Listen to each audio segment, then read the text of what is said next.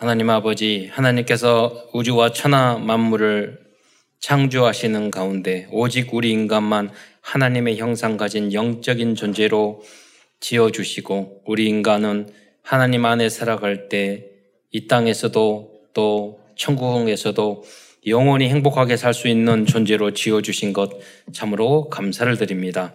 그러나 인간이 어리석어 불신앙 불순종하여 하다가 사단에게 속아 죄를 짓고 이 땅에서 떨어져 오만 가지 고통을 당하다가 지옥에 갈 수밖에 없었는데, 하나님께서 우리를 긍휼히 여기시고 사랑하여 주셔서 예수님을, 성삼위 예수님을 그리스도로 보내주셔서 이제 누구든지 이 예수님을 나의 주님으로 그리스도로 구원자로 영접할 때 다시 하나님의 자녀가 되는 신분과 권세를 회복할 뿐만 아니라 땅 끝까지 이 복음을 전할 수 있는 축복까지 주신 것 참으로 감사를 드립니다.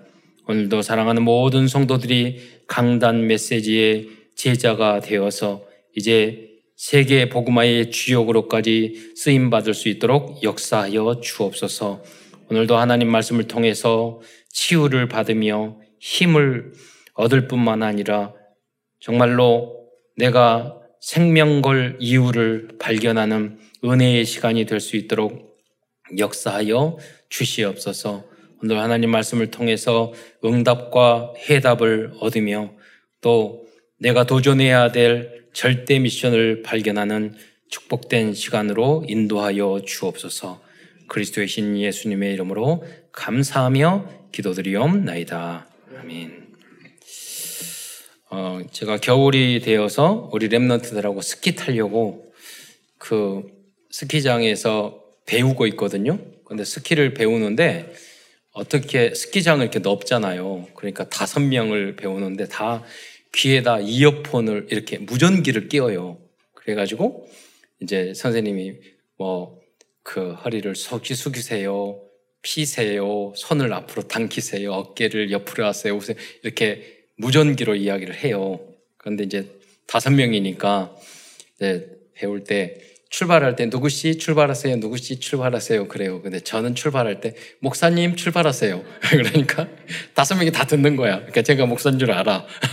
그리고 너무 잘하신다고 그러고, 그분들하고 함께 리프트 타고 올라갈 때 옆에서 교회에 대해 신앙생에 대한 이야기를 이야기하고 여러 가지. 그리고 제가 윈드서핑 전도를 또 해가지고 50대 분이 계시는데 그분이 내가 운동하는 거 탁 이렇게 휴대폰으로 올라가면서 이게 리프트 올라갈 때 휴대폰 떨어뜨리면 큰일 나거든요. 그럼에도 불구하고 이야기 다 하면서 그랬더니, 여름엔 한강에 4월, 5월 때는 한강에서 윈드서핑 하니까 너무 하고 싶다고 같이 갑시다. 그래서 제가 친하게 지내고 그러면서 전도하려고. 그래서 여러분도 어느 현장이든지 전도 현장으로, 그리고 새로운 현장으로 가야 돼요. 근데 보니까 운동하고 뭘 할 때 보면 싫어요. 귀찮아요. 가기 싫어요. 이 나이에 내가 이걸 꼭 해야 되나. 힘들어요. 갔다 오면은 항상 기분이 좋아요. 이제 우리 권사님한테 그 이야기를 했더니 권사님이 오르간 연습하고 할 때 일부 예배를 이제 권사님이 올해부터 하시거든요. 근데 그 가기 전에는 힘들고 새로운 걸 배우는 게 어렵잖아요. 힘들고 어렵대. 근데 하고 나서 올 때는 소리도 좋고 너무 기쁘다는 거예요. 예. 오늘 피땀 눈물, 우리가 이 땅에서 살아가는 동안에는요 거저 얻어지는 건 없어요. 공짜는 절대 없어요. 여러분이 어떤 것을 도전할 때 피땀 눈물을 흘릴 때 진짜가 나오는 거예요. 나도 살고 다른 사람도 살릴 수 있는 거예요. 그러니까 쉽게 돈을 벌려고 그러면 주식 그냥 투자하고 비트코인 하고 그러면 돈이 퉁 떨어져. 부동산 투자하고 그렇게 쉽게 되는 게 아니에요. 우리 매형이 주식만 해서 수십억 벌어서 평생 그것만 해서 먹고 살아서 그거 해가지고 어떻게 먹고 사냐고 잘도 신기하다고 그러는데, 주식을 하면요 개장을 하고 점심도 안 먹고 오후 3시 폐장할 때까지 계속 그걸 봐요. 예. 왜 그렇게 하냐고. 예. 그러니까 저는 주식을 잘 몰라요. 그런데 그분이 중간에 이렇게 하다가 보면 꼭 투자할 그 시간 타임이 딱 있대. 예, 그때를 하루에 뭐 한두 번 있을 수도 있고 없을 수도 있는데 그때 이렇게 해야 되니까 계속 보고 있다는. 요새 뭐 AI로 막 하기도 하고 그러는데, 그러나 뭐냐면 그것도 그만큼 공부하고 그만큼 피땀 눈물을 흘릴 때 거기서 내가 소득이 열리는데, 남의 소문만 듣고 이거 하면 돈 벌겠다, 그런 사람들이 다 망하는 거예요. 부동산도 잘하는 분들은 계속 정보 알아보고 그렇게 발품 팔고 확 해서, 그래서 내가 그걸 하는 거지. 아, 나 소문 듣고 이렇게 하면 되겠지. 그러면 투기꾼밖에 안 되는 거예요. 결국 다 망하는 거예요. 이 땅에는 여러분 공짜는 절대 없어요. 그리고 피땀 눈물을 흘리는 그 결과는 아름답고 행복한 거예요. 그게 진짜예요. 우리 구원도 결국 뭐냐면 예레미야를 통해서 피땀 눈물을, 이 예레미야는 예수 그리스도를 상징하거든요. 그러니까 예수 그리스도께서도 우리를 구원하기 위해서 피땀 눈물을 흘리셨어요. 그래서 우리에게 구원의 문이 열렸어요. 그러니까 우리는 이 땅은 하나님의 나라가 아니에요. 천국이 아니에요. 또 여러분 렘넌트 때 어렸을 때 피땀 눈물을 흘리면 이 땅에서 내가 누리는 에덴의 시간이 와요. 그런데 항상 내가 편하게 살고 뭐 대충 살고 내가 이거 이렇게 하면은요, 계속 이 땅은 지옥같이 여러분을 만들어요. 그러니까 내가 능동적으로 적극적으로 주역이 돼서 도전을 해야지, 시키면 하고 겨우 하고 끌려다니고 그러면 평생 노예포로 속국생활을 하게 되는 거예요. 신앙생활도 마찬가지예요. 내가 봉사하고 내가 헌금하고 내가 헌신하고 내가 전도하고 내가 다른 사람에게 메시지 전하고 내가 다락방 가고 그러면 행복한 신앙생활이 돼. 나는 끌려다니고 교회에 가자, 교회에 전도해라, 뭐 이렇게 말씀 훈련 받자, 계속 끌려다니면 행복한 신앙생활이 안 되는 거예요. 그래서 내가 자원하는 마음으로 도전하세요. 그리고 새로운 것에 계속 도전하고 피땀 눈물 흘리는 것을 축복으로 하세요. 여러분이 지금 헌신하고 헌금하고 이런 게요, 다 시간과 노력과 피땀 눈물을 흘려서 내 생명을, 돈을 그냥 드리는 게 아니에요. 예, 어디서 도둑질을 했다면 그냥 돈을 드리는 거예요. 그러나 그게 아니라 여러분 시간과 노력과를 통해서 얻은 예물을 하나님 앞에 드리는 것은 내 피를 드리는 거예요. 내 생명을 드리는 거예요. 예, 내 시간을 드리는 거예요. 그러니까 하나님 앞에 거룩한 산 제사가 되는 거예요. 그 헌금이 그냥 돈으로 드리는 게 아니기 때문에 그 안에는 누군가의 피땀 눈물이 있는 물질이잖아요, 말이에요. 그러니까 그거를 하나님은 30배, 60배, 1000배, 10,000배로 이 땅과 하나님의 나라에서 갚아준단 말이에요. 이 언약을 굳게 붙잡는 여러분이 되시기를 축원드리겠습니다. 그래서 오늘은 예레미야서를 그래서 중심으로 하나님의 말씀을 증거하고자 합니다. 예레미야의 이름의 뜻은 여호와께서 세우셨다는 의미입니다. 예레미야는 20대 초반에 렘넌트 청년 시절에 하나님으로부터 선지자로 부름을 받았고 약 40년 동안 반대와 핍박을 받으며 하나님의 말씀을 전한 유다 왕국 시대의 선지자였습니다. 그런데 유다 왕국만 아니라 주변의 모든 나라에게 예언을 했어요. 237 나라를 향하여. 20세 젊은 나이였다니까요. 여러분 20세가 젊고 어리다고 생각하면 절대 안 돼요. 그 마음으로. 그 시절에 왕이 된 사람도 있고 그 시절에 지도자가 된 사람도, 역사를 보면 선지자로 이렇게 세움을 받았잖아요. 항상 어린 마음으로 가지고 살면 안 돼요. 예. 여러분 저기 과거에 시골에 가보면은 주일학교에 선생님이 없어요. 그러니까 주일학교 교사를 누가 하느냐? 초등학교 고학년이 저학년의 선생님이야. 어떤 경우는 중학생이 주일학교 교사를 했단 말이에요. 그런 분들이 나중에 좋은 중직자, 좋은 교회를 진짜 알고 헌신하는 사람이 되고 목회자도 됐던 거예요. 그러니까 어린 마음을 항상 가지면 안 돼요.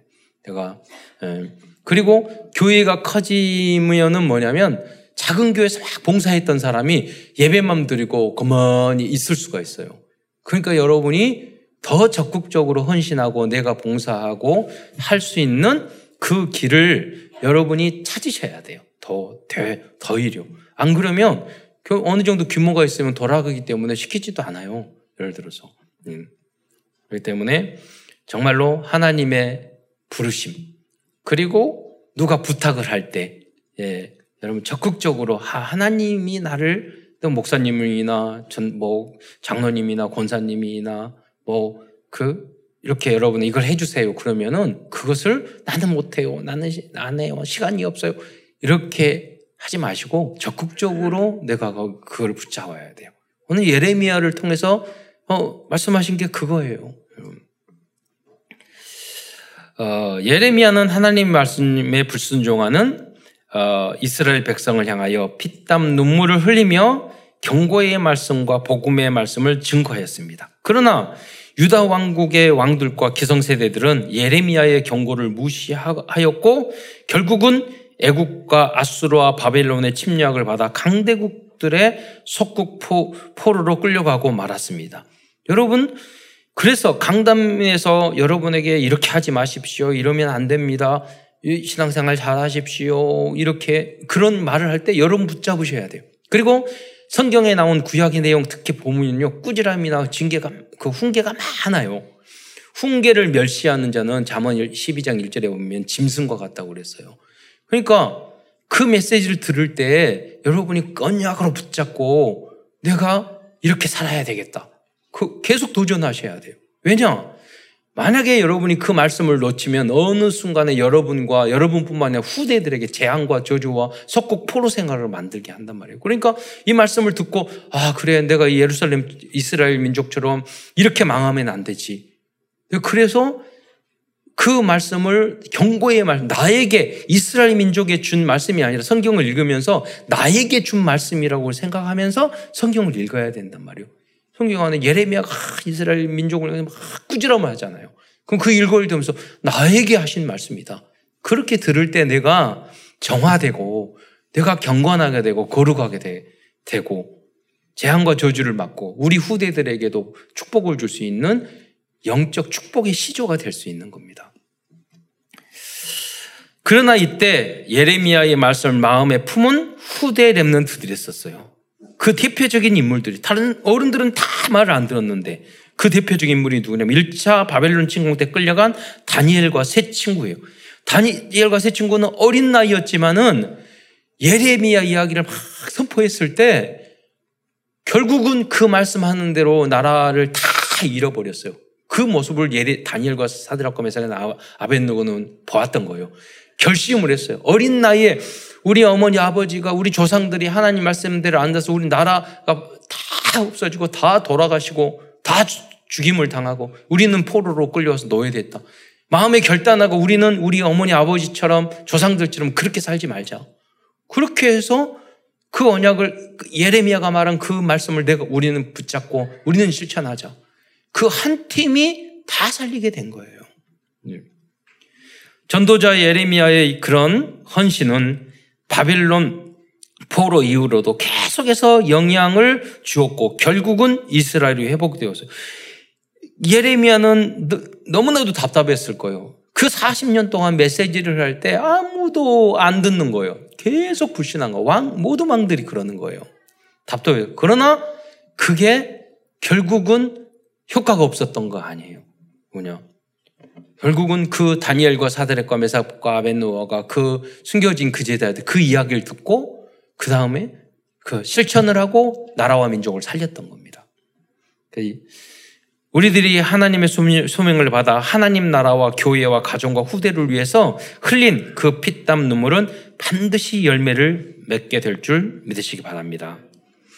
그래서 오늘 큰 첫 번째에서는 이해를 돕기 위해서 먼저 예레미야 시대의 역사적인 배경과 예레미야서에 대해서 말씀드리겠습니다. 오늘은 그 연도의 순서에 따라 그 북왕국 이스라엘과 남왕국 유다의 역사를 간단하게 설명을 드리겠습니다. 왜냐하면 그럼 특히 그 후반부, 이스라엘의 후반부 역사를 보면요, 포로 전과 포로 이후의 역사를 이해하려면 예레미야의 그 상황을 잘 알아야지만이, 그 역사를 알아야지만이 그 흐름을 말라기까지 다 이해할 수가 있습니다.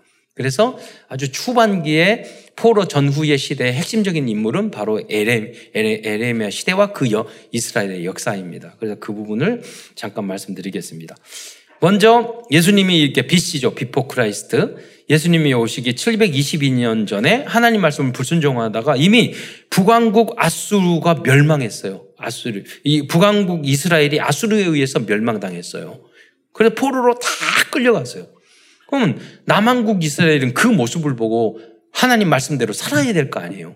그런데 계속해서 불신앙을 하는 거예요. 그 모습을, 망하는 모습을 보고도 또 여러분이 신앙생활 안 하고 그 문제제기 이렇게 하는 사람들의 주변의 그 모습을 보고 여러분은 조심해야 돼요. 내 아버지가 알코올 중독으로 고통을 당한다. 다 망했다. 보면서 나는 그러면 안 되는 거예요. 도박을 했다. 아, 저러면 살면 안 되는구나. 내가 막 차를 세게 몰다가 사고 계속 난다. 그러다가 아, 내가 조심해야지. 하다 못해. 누구에게 돈 빌려주고 막 그러다가 이래야 아니면 아, 그거 조심해야지. 그걸 경고로 여러분 건강 관리 잘못하다가 막 그래 아, 내 건강 조심해야지. 주변에 일어나는 그런 것들을 보면서 나의 것으로 언약으로 붙잡아야 되는 거예요. 남의 일이라고 생각하면 안 돼요. 그런데 100년 그 후로 약 100년 후인 BC 627년에 예레미야는 어린 청년의 나이에 하나님으로부터 선지자의 소명을 받았습니다. 예레미야서 1장 6절에 보면은 이런 내용이 있어요. 슬프도소이다. 내가 이르되 슬프도소이다. 주 여호와여 보소서. 나는 아이라. 말할 줄을 알지 못하나이다. 라는 내용으로 말씀하고 있어요. 이걸 볼 때 예레미야는 당시 어린 나이였다는 것을 짐작할 수 있습니다. 성경학자들은 이 예레미야가 20대 초반이었다고 그렇게 보고 있습니다. 이때 요시야 왕이 바로 13년 때였습니다. 요시야라는 왕이 선한 왕 중에 한 사람이죠. 그리고 예레미야가 소명을 받은 후 약 5년 후에 BC 622년에 요시야 왕은 성전에서 율법을 발견하게 됩니다. 그 후 1년 후에 요시야 왕은 전 나라의 종교개혁을 실시하게 된 겁니다. 오랫동안 하나님 말씀이 묻혀 있었어요. 근데 바로 예레미야가 일어날 그 시점에 그 말씀이 발견되게 했던 거예요. 그러니까 뭐냐면 여러분이 전도자로 하나님 말씀을 축복받을 사람이라면 여러분 때문에 묻혀있던 축복이 여러분 성취되지 못했던 그 말씀이 응답이 일어나는 거예요. 그 주역이 여러분 되셔야 돼요. 하나님이 다 축복을 숨겨놨는데 여러분 때문에 하나님은 그것을 찾게 만드시는 거예요. 회복시켜 주시는 거예요. 그 인물이 요시야 왕이었고 예레미야였어요. 그 팀이 형성됐을 때 하나님은 새로운 종교개혁을 이루었어요. 그런데 좀 시간이 지난 후에 몇 년 후에 612년에 새롭게 일어난 강대국 바벨론이라는 아수르가 어마어마한 강한 나라였는데 이 아수르보다 더 강한 나라가 일어나게 됐어요. 그 나라가 바벨론이었어요. 근데 이 바벨론이 BC 612년에 아수르의 수도 니느웨 성을 함락시켜요.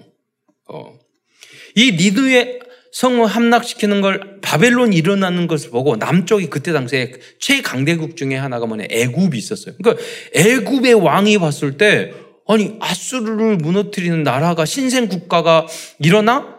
저 나라를 빨리 쳐야지 안 그러면 우리까지 위험하겠네? 그렇게 생각을 해서 애굽에 있는 바로 누구라는 왕이 바벨론을 치기 위해서 요나단에게 말하라니까 우리가 바로를 저기 바벨론을 치려고 하니까 길을 열어주라고 그런 거예요. 그런데 요나단이요 자기를 잘 몰랐어요. 상황을. 그리고 선지자 이야기도 안 들었어. 자기 기준 수준 판단으로 아니 남은 나라인데 강대국인데 지나가? 그럼 길 내줄 수 없어. 우리나라가 아무리 너희들이 강하다고 그래가지고 우리한테 길을 내주라고 그래. 그래서 요나단 왕이 애굽하고 싸운 거예요. 예, 전쟁을 한 거예요. 여기서 요나단은 전사하고 말아요. 여러분 국제 정세를 잘 몰랐던 요나단은 잘못된 판단으로 바벨론과 싸우러 가던 애굽을 대항하다가 무기또에서 죽고 말았어요. 여러분, 우리가 복음만 알고 구원만 받았다고 끝나는 게 아니에요. 우린 세계복음화 해야 돼요. 시대적인 흐름을 알아야 돼요. 예. 어느 나라도, 여러분, 올해 한국이나 예를 들어 반도체 시대, 지금 자율, AI 시대, 그러잖아요. 시대의 흐름을 알아야 돼요. 삼성이, 여러분, 그 스마트폰을 하지 않았으면은 지금 그, 큰 회사가 될 수가 없었잖아요. 우리 한국은요, 굉장히 어려운 그 입장에 대한민국은 처해 있어요. 왜냐면 중국에 가장 수출을 많이 하는데 미국과 중국이 서로 사이가 안 좋아. 그러니까 서로 말하는 거예요. 야, 미국은 우리 편대. 중국은 너희 그러다가는 너 우리 수출 막을 거야. 이렇게 하는 거예요. 그 입장이 애매해요. 우리 한국은 수천 년 동안 대한민국은 그렇게 살아왔어요. 그런데 대한민국이요, 줄을 그때마다 줄을 잘 탔어요. 몽골 시대도 명나라, 뭐 한나라 다 해도 잘 섬기면서. 그래서 한 번도 제대로 정복하지를 못했어요, 중국이. 지금도 그런 것들을 잘 하고. 그러니까 여러분, 지도자들은 그런 부분 알아야 돼요. 나의 분수를 알아야 돼. 약하면서도. 그러니까 여러분, 그 나라가 어떠냐면 스위스라는 나라가 2차 대전 때 히틀러가 스위스를 못 쳐들어갔어요. 왜 그러느냐? 스위스는 주변이 너무 강하니까 자기의 힘을 강하게 만들었어요. 그리고 어디에도 휘말리지 않아.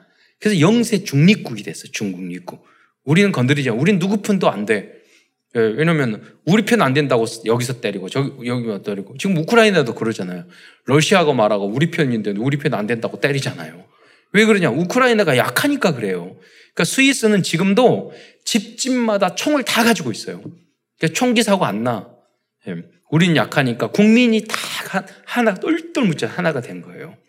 이게 주변에 강대국이 많으니까 만약에 우리를 건드리면 온 국민이 하나가 돼서 너희하고 싸울 거야. 다 죽을 때까지. 그런 마음의 각오가 있는 줄 아는 거예요. 건드리지를 못하는 거예요. 그러니까 원리스 되는 게 굉장히 중요한 것입니다. 그건 어느 조직도, 교회도, 우리 교단도 다 마찬가지예요. 우리 나라도 마찬가지예요. 하나 되는 게, 원리스에 되는 게 중요하다는 거예요. 자, 어쨌든 간에 이 요나단은 복음은 있었는데 국제 정세 세계화되지 못했어. 그래서 죽고 말았어요. 그래서 이후로 요나단의 아들 요나단의 이제 대를 이어서 여호야김이라는 왕이 이제 대를 이어서 이제 남유다의 왕이 됐는데, 이때부터는 뭐냐면 애굽에 의해서 왕이 정복을 당했잖아요. 속국이 돼버린 거예요. 그러니까 여호야김 왕은 애굽의 이야기를 조공을 바치면서 그 이야기를 계속 순종해 있어야 되는 거예요. 그게 너무나도 힘들고 그러니까 힘들고 어려운 상황이었죠. 그런데 그 후로 이렇게 속국이 되는 상황에서 어떤 상황이 벌어졌냐면, 605년도에 애굽하고 바벨론하고 다시 큰 전쟁을 일으켜요. 그게 605년도에 갈그미스라는 전투였는데, 그 전투에서 애굽이 대파하게 돼요. 그 후로 이 애굽, 이집트는요, 지금까지도 힘이 없는 나라로 지금까지 있어요. 그때, 2600년 전에 그 전쟁에서 대패한 후로 계속 로마에 속국되고 계속 소국으로. 제가 이집트에 가서 이제 피라미드 가봤거든요. 근데 3000년 전하고 비슷하게 살아. 그 후로 다 멸망한 거예요. 박물관이 돼버린 거예요. 이게 바로 결정적인 갈그미스 전투예요. 그런데 이렇게 쇠락해졌는데도 불구하고 이 여호야김도 눈치를 채지 못하고 그래서 바벨론이 일어나고 있는데 뒤로 또 애굽하고 601년에 동맹을 맺어요. 이 모습을 보고 바로 이제 605년에 침공을 해가지고 그때 포로로 끌고 간 인물이 바로 다니엘과 사드락과 메삭과 아벳는 거예요. 갈그미스 전투하면서 그때 1차 침공을 하게 돼요. 그걸 끌고 가요. 그건 이제는 애굽의 속국에서 바벨론의 속국이 된 거죠. 그런데 또 그 이 여호야김 왕도 이 이미 쇠락의 길을 걸어가고 있는 애굽과 동맹을 또 몰래 맺어요. 이것을 이제 바벨론이 알게 된 거예요. 그래서 다시 2차 침공을 하게 돼요. 그래서 여호야긴 이 왕을 죽이고 여호야김 왕을 죽이고 여호야긴 왕이 됐는데 3개월 만에 폐위시키고 그 다음에 바벨론에서 꼭두각시 왕을 세우는데 그 왕이 시드기야 왕, 그러니까 이스라엘의 마지막 20대 왕이 시드기야 왕입니다.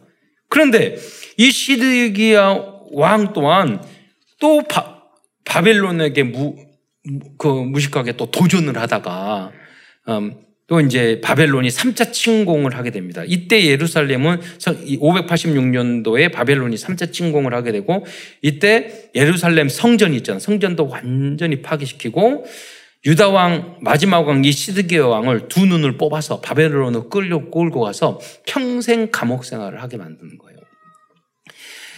이때 예레미야는 이 모든 사건을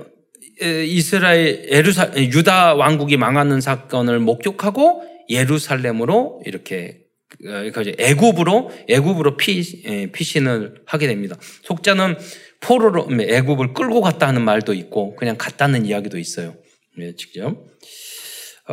그래서 예레미야는 마지막까지 40년 동안 말씀을 안 듣고 결국은 바벨론에게 망하는 이 모습을 목격하게 된 거였죠. 예레미야서 마지막 장인 52장에는 유다의 마지막 왕인 시드기야 왕이 바벨론으로 끌려간 시드기야 왕과 바벨론으로 끌려간 여호야긴 왕에 대한 기록으로 마치고 있습니다. 같이 한번 읽어보도록 하겠습니다. 예레미야서 52장 10절로 11절, 이거는 시드기야 왕에 대한 이제 마지막 왕에 대한 이야기입니다. 한번 읽겠습니다. 시작. 바벨론 왕이 시드기야의 아들들을 그의 눈앞에서 죽이고 또 리블라에서 유다의 모든 고관을 죽이며 시드기야의 두 눈을 빼고 놋사슬로 그를 결박하여 바벨론 왕이 그를 바벨론으로 끌고 가서 그가 죽는 날까지 옥에 가두었더라.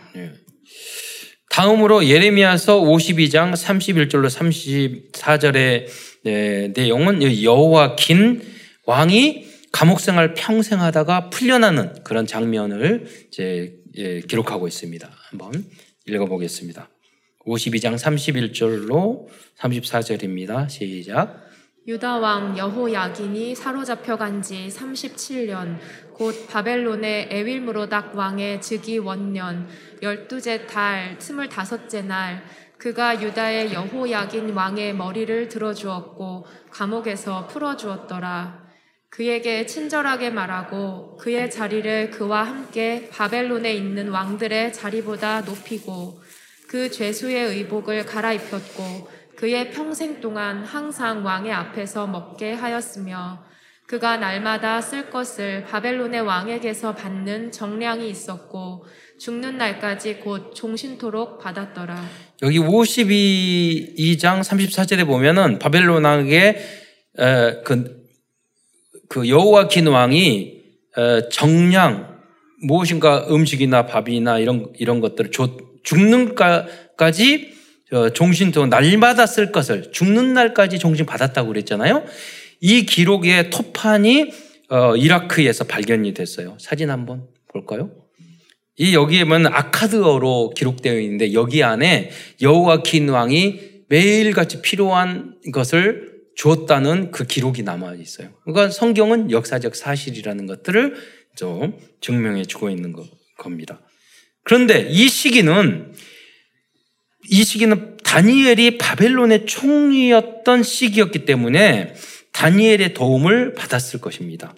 결국 이스라엘 민족은 많은 불신앙과 잘못으로 속국생활, 포로생활을 하였지만 하나님께서는 예레미야와 후대들의 기도를 들으시고 모든 것을 회복시켜 주셨습니다. 하나님께서는 복음 가진 언약의 백성을 결코 버리지 않습니다. 큰 두 번째에서는 예레미야서를 통해 우리들에게 주신 영적인 교훈과 복음에 대해서 알아보고자 합니다.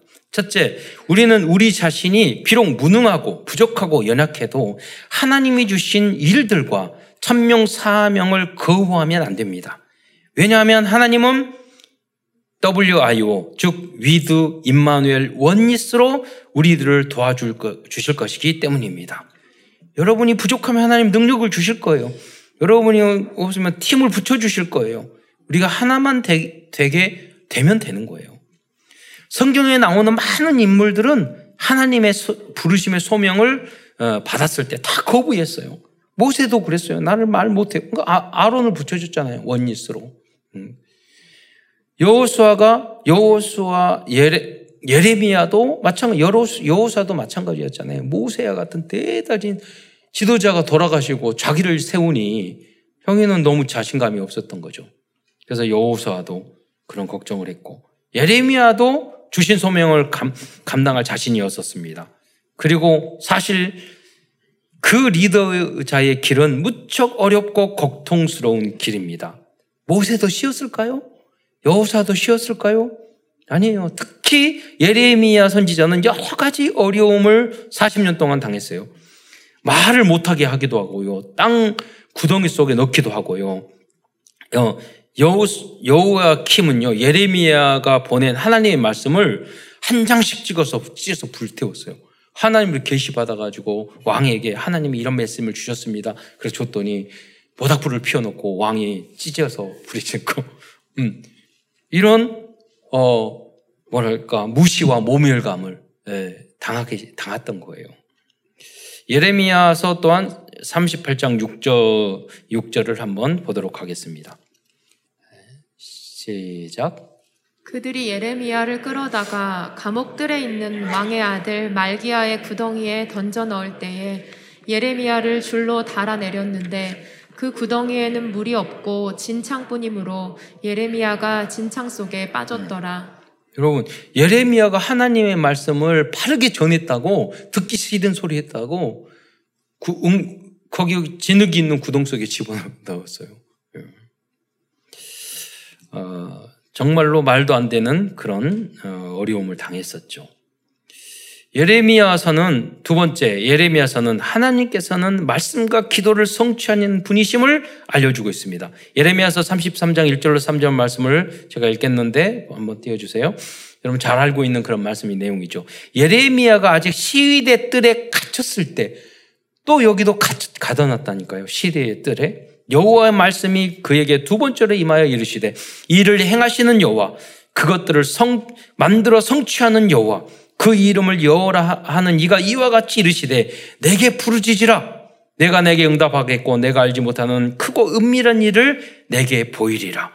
그래서 하나님께서는 말씀을 주시고 성취하시는 분이심을 믿으시기 바랍니다. 그리고 사실 우리들에게 부르짖을 수밖에 없는 상황을 주신 것도 축복입니다. 왜냐하면 그 부르짖는 그 기도를 결국은 다 하나님께서는 실현시켜 주실 것이기 때문입니다. 하나님 왜 이렇게 안 돼요? 하나님 왜 이렇게 부족해요? 왜 하나님 나는 이게 이런 문제가 있어요? 여러분 눈물로 개인이 문들을 갖고 하나님 앞에 기도하고 여러분이 함께 기도 제목을 놓고 소리내어 하나님 앞에 부르짖어 보세요. 시간 지나면 결국은 다 응답되는 줄 믿으시기 바랍니다. 세 번째로 예레미야는 어떠한 핍박과 어려움 속에도 말씀을 전달하는 것을 포기하지 않고 오히려 제자 바룩을 세워서 언약의 말씀을 기록하였습니다. 예레미야서 36장 32절의 말씀을 보겠습니다. 같이 읽겠습니다. 시작. 예레미야가 다른 두루마리를 가져다가 네리야의 아들 서기관 바룩에게 주매 그가 유다의 여호야김 왕이 불사른 책의 모든 말을 예레미야가 전하는 대로 기록하고 그 외에도 그 같은 말을 많이 더하였더라. 네. 여러분 그 여호야김 왕이 다 찢어서 불에 태웠는데 포기하지 않고 다시 기록하고 더 많이 기록을 했어요. 우리도 다락방하고 복음을 전하고 그러면 상대방이요 무시하고 찢어버리듯이 불에 태워버리듯이 여러분 그럴 수도 있어요. 말이 안 먹혀. 전도가 안 돼. 그러나 포기하면 안 돼요. 끝까지 다시 써서 다시 전도지 주고 다시 전도하고 여러분 계속 하셔야 돼요.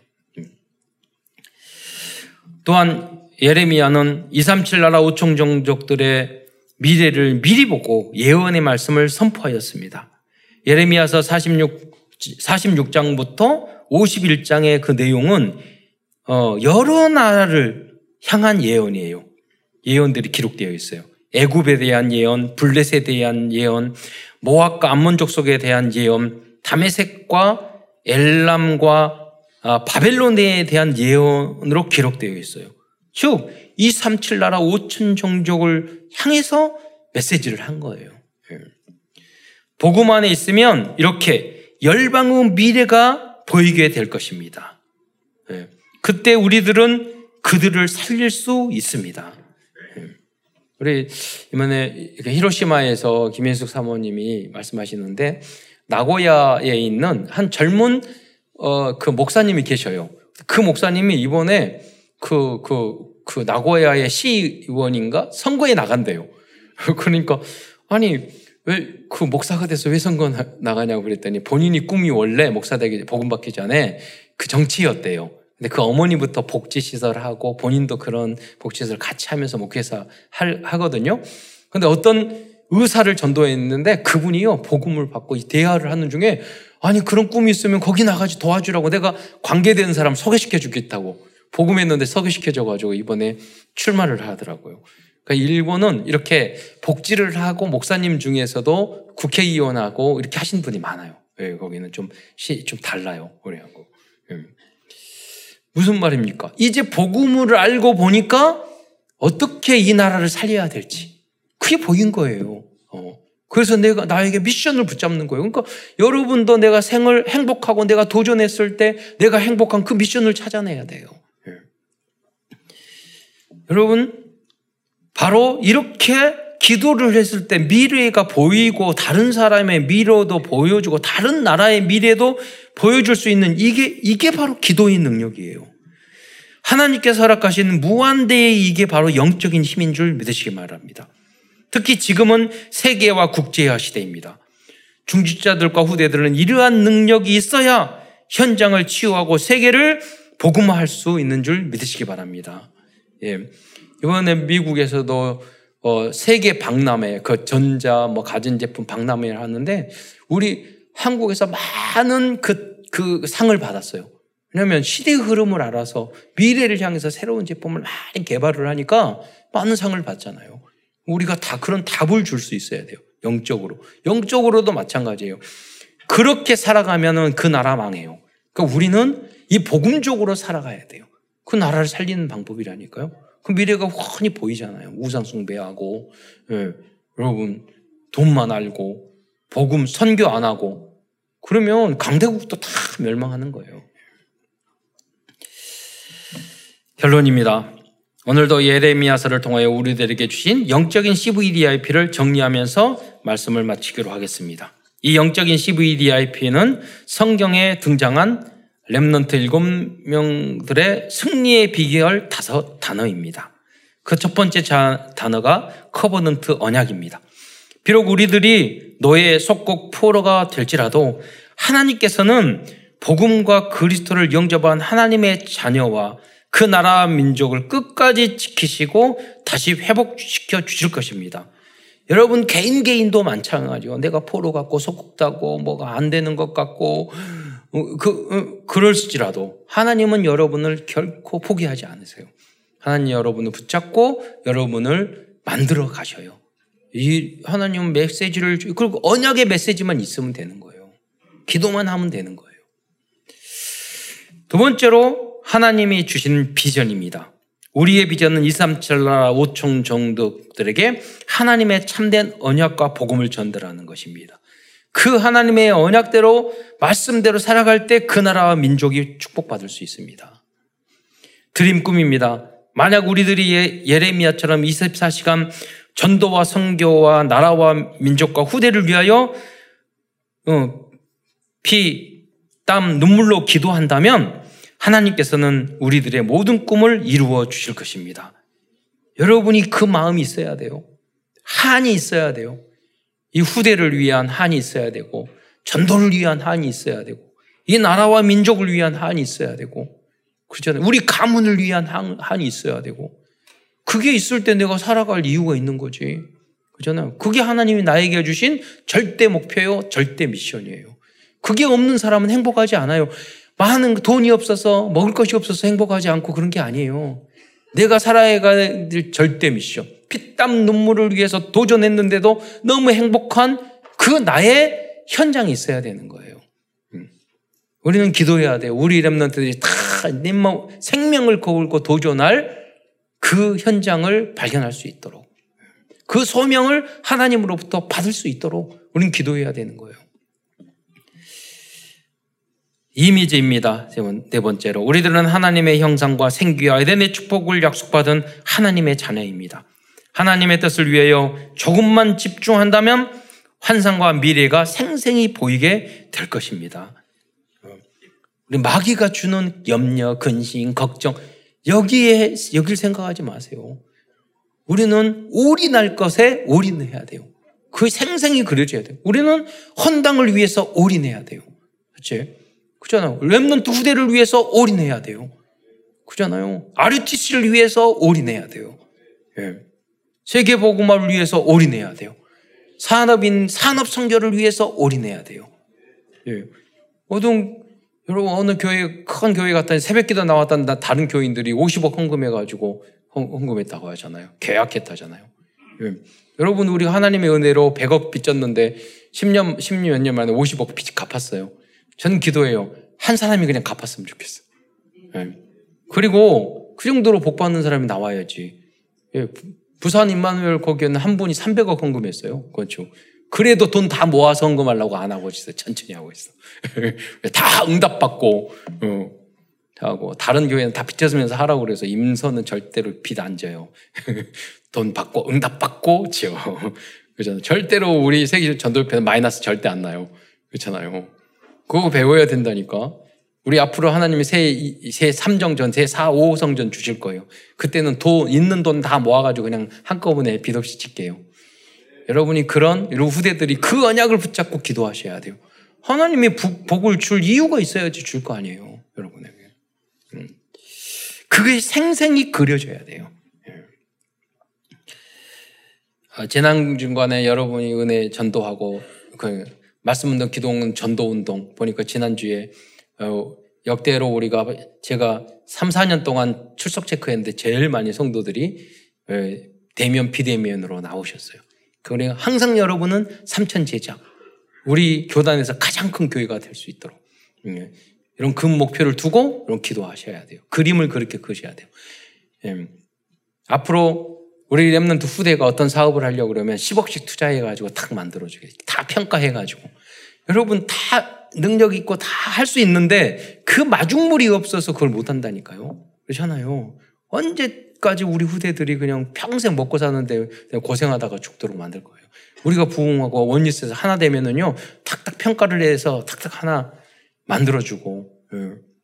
그렇게 하면은요. 세계를 3단체를 능가할 수 있어요. 그 그림을 사실적으로 그리셔야 돼요. 프랙티스, 지속적인 실천입니다. 예레미야처럼 어떠한 문제 앞에서도 흔들리지 말고 하나님이 주신 절대 언약과 절대 미션을 위해서 도전해 보시기 바랍니다. 절대 불가능이 절대 가능으로 변하는 것을 보게 될 것입니다. 영적인 플랫폼 파수망대, 영적인 안테나를 세팅하기 위해 말씀운동, 기도운동, 전도운동의 주역으로 쓰임받는 모든 성도들과 후대들이 되시기를 축원드리겠습니다. 기도하겠습니다. 사랑해 주님, 참으로 감사를 드립니다. 오늘도 예레미야의 인생을 통해서 예레미야를 부르신, 모태부터 부르신, 영세전에 부르신 그 소명과 그 피땀 눈물의 헌신행과 그 열매를 보게 하여 주신 것 참으로 감사를 드립니다. 우리 사랑하는 모든 성도들과 특별 후대들이 하나님이 주신 그러한 헤븐리 달란트를 발견하여 하나님 도전할 수 있도록 역사하여 주옵소서. 반드시 우리 교회와 우리 교단을 통해서, 한국교회를 통해서 또 함께하는 우리 선교사님들을 통해서 237 나라 5천 종족 살리는 역사가 일어날 수 있도록 축복하여 주옵소서. 그리스도이신 예수님의 이름으로 감사하며 기도드리옵나이다.